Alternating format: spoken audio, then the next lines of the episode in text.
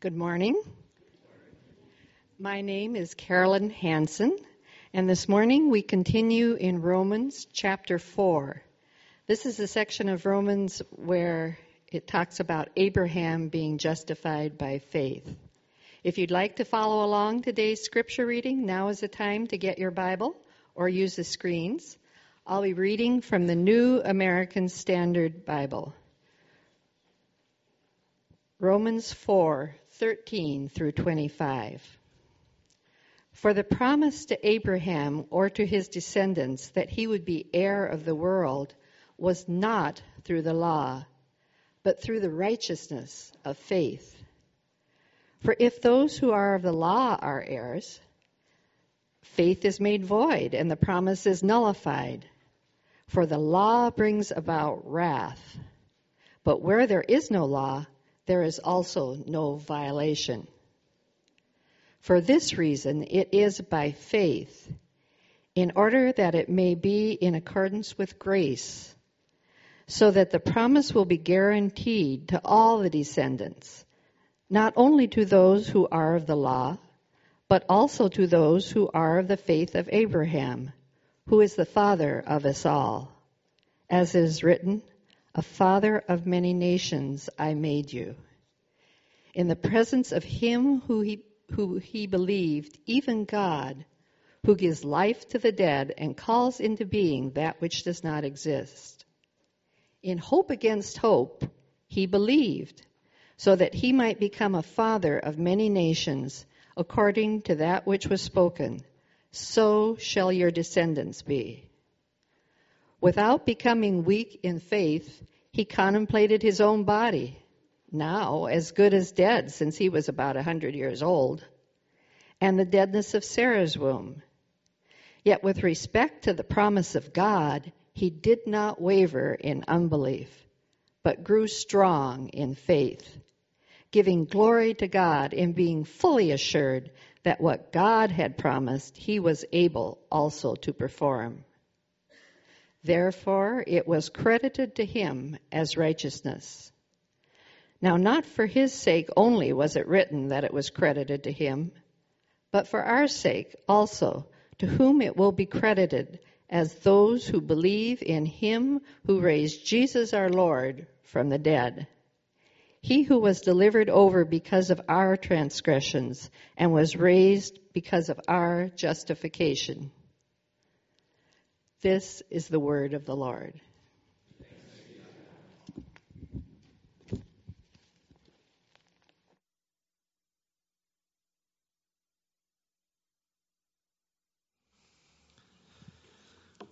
Good morning, church. My name is Peter. I am one of the pastors here. Good to see you all. Uh, we are going to be doing a baptism today. This is a baptismal tank for our purposes here to my left. And um, there are times uh, when I am preparing uh, sermons that I feel um, an, ex- an extra measure uh, of satisfaction and sense that I'm doing my job. And uh, I experienced that this week as I was preparing this uh, passage. And, uh, you know, one of my core functions, I believe, if you really boil it down, is to help you understand uh, and appreciate what a uh, you know a passage or a scripture scripture chunk is saying. And I really experienced that this week. In the beginning, when I was studying this passage, I uh, thought about it, I studied it, and it just seemed like so many different convoluted pieces. But then the uh, theme began to emerge.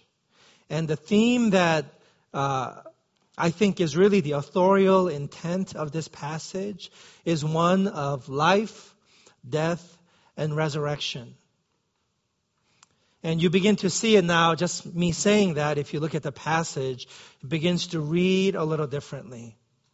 So, two things I want to do with you today. First, the promise, and second, the predictions. Okay? Promise and predictions. We'll begin with promise in verse 13. For the promise to Abraham or to his descendants that he would be heir of the world was not through the law, but through the righteousness of faith. Now, Abraham uh, is a key figure in our story. What's going on here is God made the world. God is our creator. You and I have a designer. We are made in the image of God. And the reason God made us is so that God can love on us. This love grace dynamic is the whole reason God created us, so that He can be loving toward us. And then we decided, and this is what's called a fall, we decided we wanted a little bit more control than that. We wanted a say in the matter. And so God, through Abraham, now is trying to return the world through to the original design and dynamic for which we were created. And this is the great promise of Scripture from the Old Testament all the way to the end of the New. The whole story, the whole deal is God wanting to create a new family, a new group of people who will trust Him rather than try to control Him. This is the promise of Scripture. And God says, I will do this. I will not break my word. I will not lose my integrity. Whatever I say I'm going to do is as good as done. But underneath all of the other little promises God makes, this is the key promise that God will love you. At all cost, whatever it takes, He will love you. And it will not be because you are competent or because you're smart or you've earned it or you put God in your debt and now He has to do it. It's going to be by grace. And this is what scripture means when it says that Abraham and his descendants would be the heir of the world. This is going to be the way of the world. This is a great promise. Now, uh, to me, what's a little bit more interesting are the predictions that flow out of this promise. If God is going to do this, what does that mean for our world, for our lives? Okay, there's a few predictions here. We start with verse 14 to 16. For if those who are of the law are heirs, faith is made void and the promise is nullified.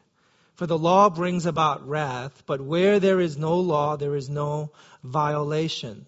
For this reason, it is by faith, in order that it may be in accordance with grace, so that the promise will be guaranteed to all the descendants, not only to those who are of the law, but also to those who are of the faith of Abraham, who is the father of us all. Now, in those three verses that I just read for us, there is one key word I want you to focus on, and that word is the word wrath. This is a key word here because this is a prediction for your life. And here's the prediction for the rest of your life. And you've already experienced this. For the rest of your life, there is going to be a raging war between your desire to have control and between God's insistence on grace. This is going to be one of the primary dynamics in how you experience your life. You are going to want more and more control, more and more say in the matter, and God is going to increasingly insist on grace. That is, God is going to judge our works because his desire is grace. God doesn't want you to earn your way in life. He doesn't want your life to be the sum of all of your efforts. He wants it to be based on grace. And you are going to have a war in you. One of the more uh, humorous but memorable ways that I remember this is through a uh, uh, children's cartoon called The Simpsons.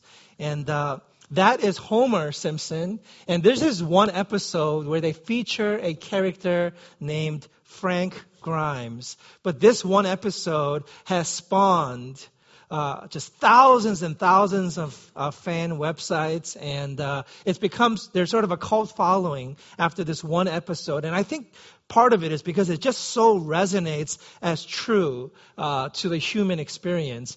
And the basic story is Homer is an idiot, and uh, he doesn't deserve anything that he has. He's totally messed up everything. He's dumb. He doesn't he's not smart and he's not savvy and he's not somebody that's thoughtful or um, has perspective on life. He sort of is like an animal. He just lives life. But he has all these great things going for him. And then there's this character, Frank Grimes, who has lots, who has multiple degrees, and he's way overqualified for this job at the uh, factory. He applies for this job, and he gets barely gets this job, and he starts, and, he, and then he meets Homer, who hasn't worked hard.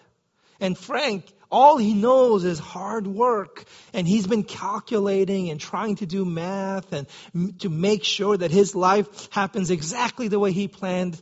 Uh, and he feels a sense of entitlement and, and just a, a, a sense of that, that he's worked hard and life should be fair. But life isn't fair to Frank. Everything comes hard for Frank, while everything comes easy for Homer.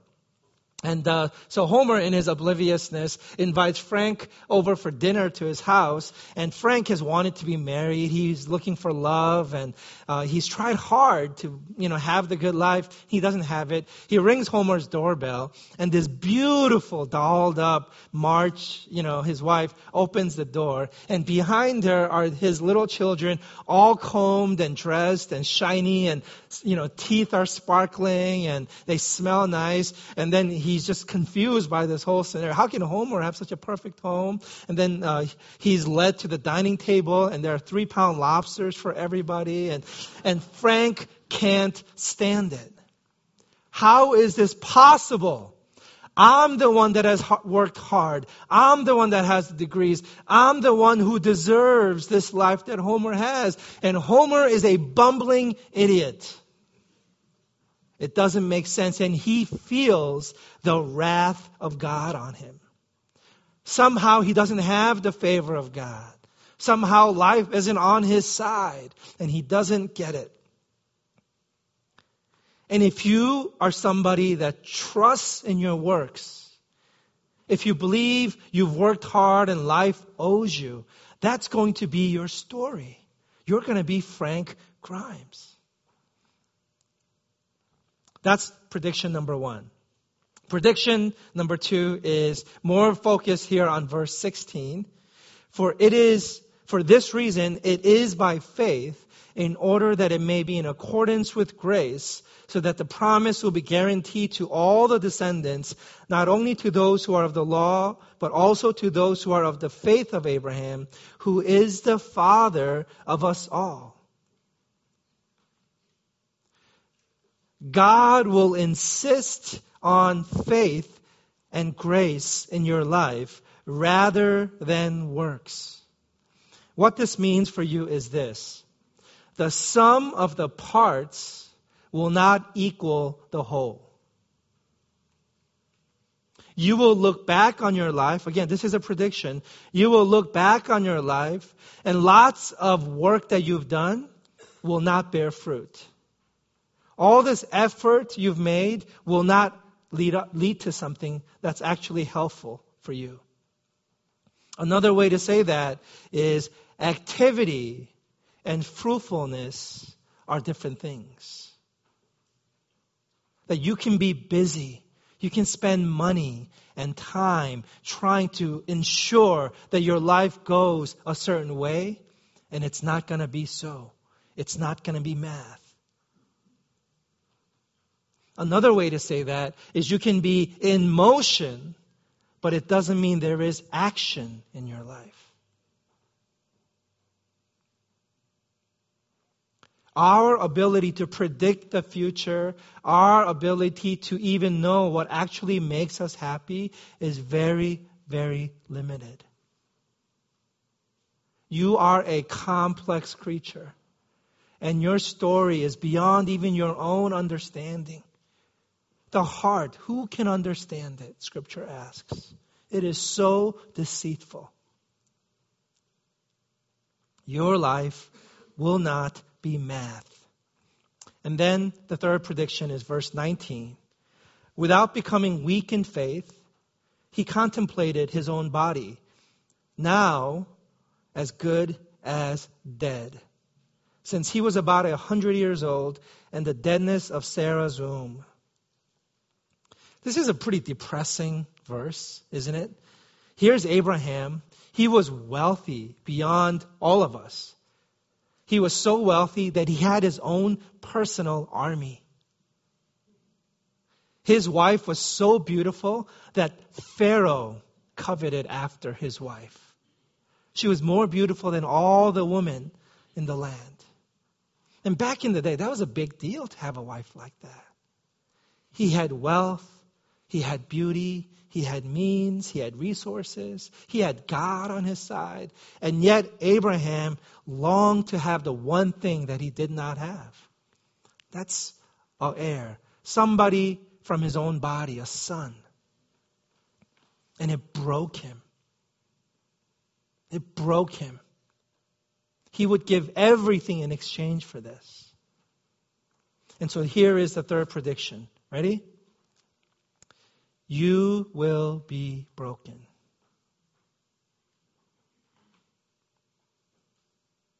You will be broken again and again and again. You will work, you will put in the time, you will make a plan, you will execute, and then it's going to break you. You're going to be confused, you're going to be frustrated, you're going to be surprised, you're going to feel hopeless. And then when you're down, you're going to begin to look up. And there's going to be God saying, Was your life supposed to be the sum of your works? Is your heart not mine? Is not your story mine to write? Since when are you the Lord? Since when were things supposed to go your way? Was that ever in our contract? Did we sign something? Why are you surprised? I'm not surprised. This is exactly what was supposed to happen. You're going to take on life. You're going to assume things about your own competence. And then you're going to hit the wall again and again and again. And you're going to be broken so that I can make you. Because you're mine. You're my child. And it is my job to shape you, to rear you, to love on you. Isn't that what I'm supposed to do? Isn't that what a good father does? He disciplines his children even to the point of shedding blood. That's what Hebrews says. Isn't that his job? He would not be loving if it were not so. You will be broken again and again and again. You think about your life. Have you been able to predict it so far?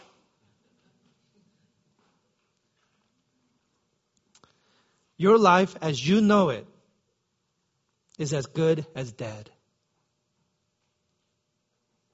Your life as you know it is like Sarah's womb, unfruitful, powerless, useless on its own.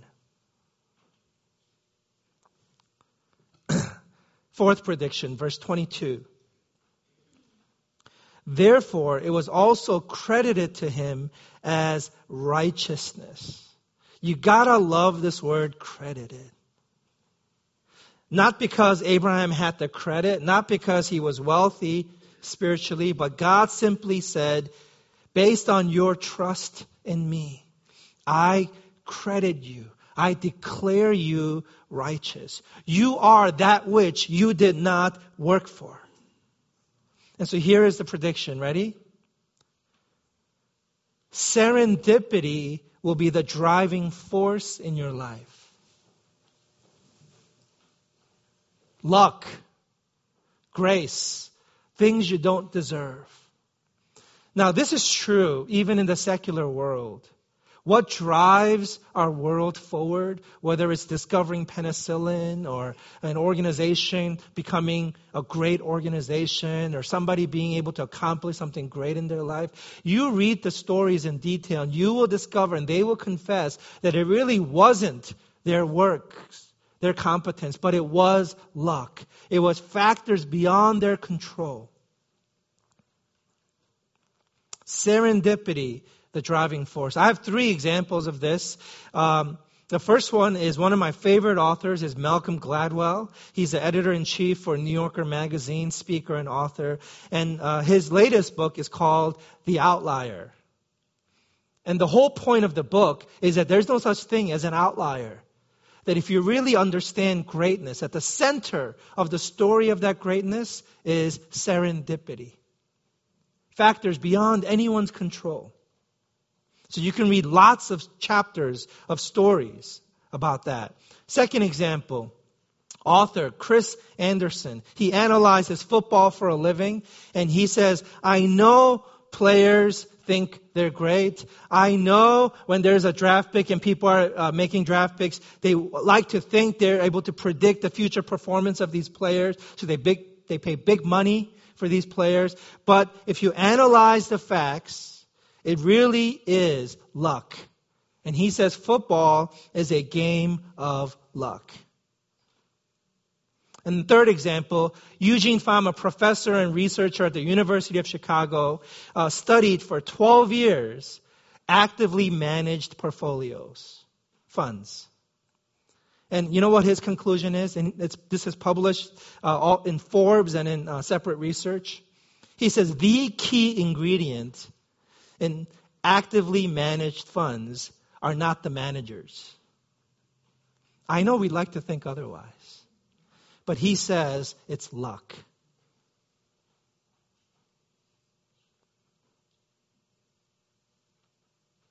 Now,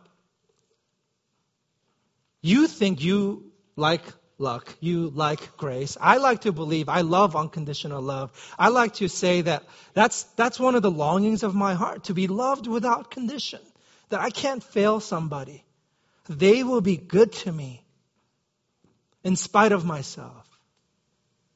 But in reality, I hate grace. You hate grace. Do you know this? Do you know why? Because you love control. And grace is an indictment.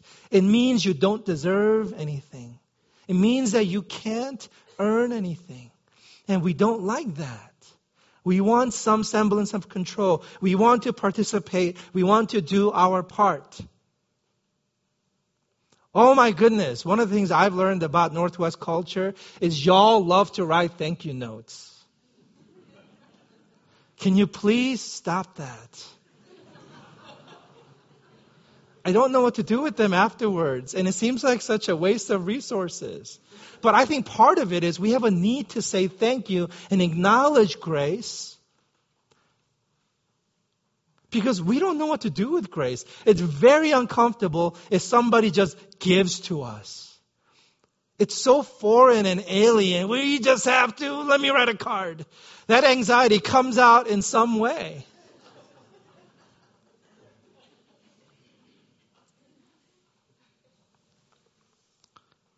And if you're honest, if you're honest with yourself or you have an honest moment, you'll realize you really feel uncomfortable when things are out of your apparent control. And grace is just that. Somebody loving you because they are loving, not because you're lovable. But I do, I do want to be lovable.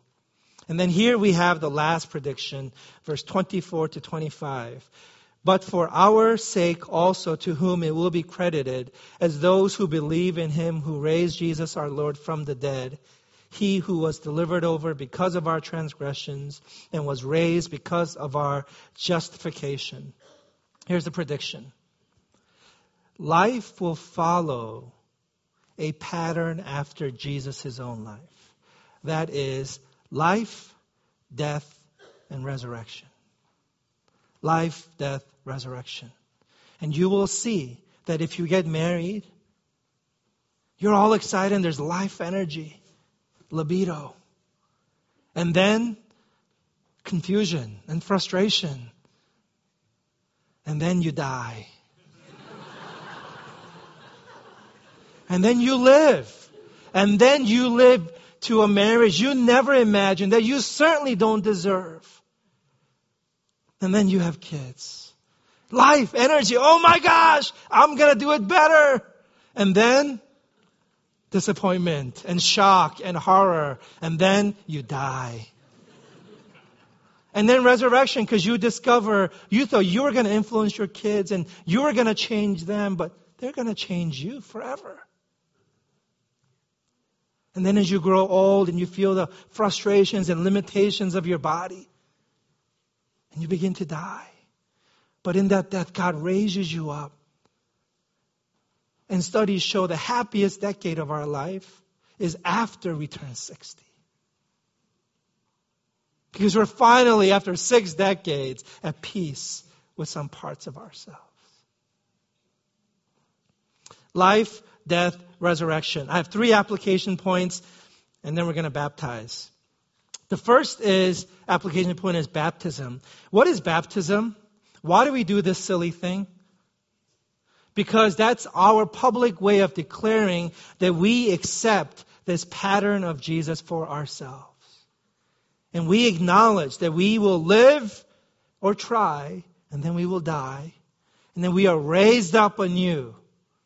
The same Holy Spirit that raised Jesus from the dead will come into our bodies and our lives and raise us up. That's the first application point. Second is for our church and for me and for the staff. Now, what did you think you were going to get when you hired me as your senior pastor? What did you expect? I'm urban. I'm Asian. Mostly uh, third culture. Church planter. This is a predominantly white church. Is that what? What did you think? How did that math work in your mind? Of course, there's going to be a clash, and of course, we are going to try to live, and then our human hopes are going to be put to rest. And then God is going to raise us up. What did I expect? There is no way I can experience life and success here unless I'm willing to die.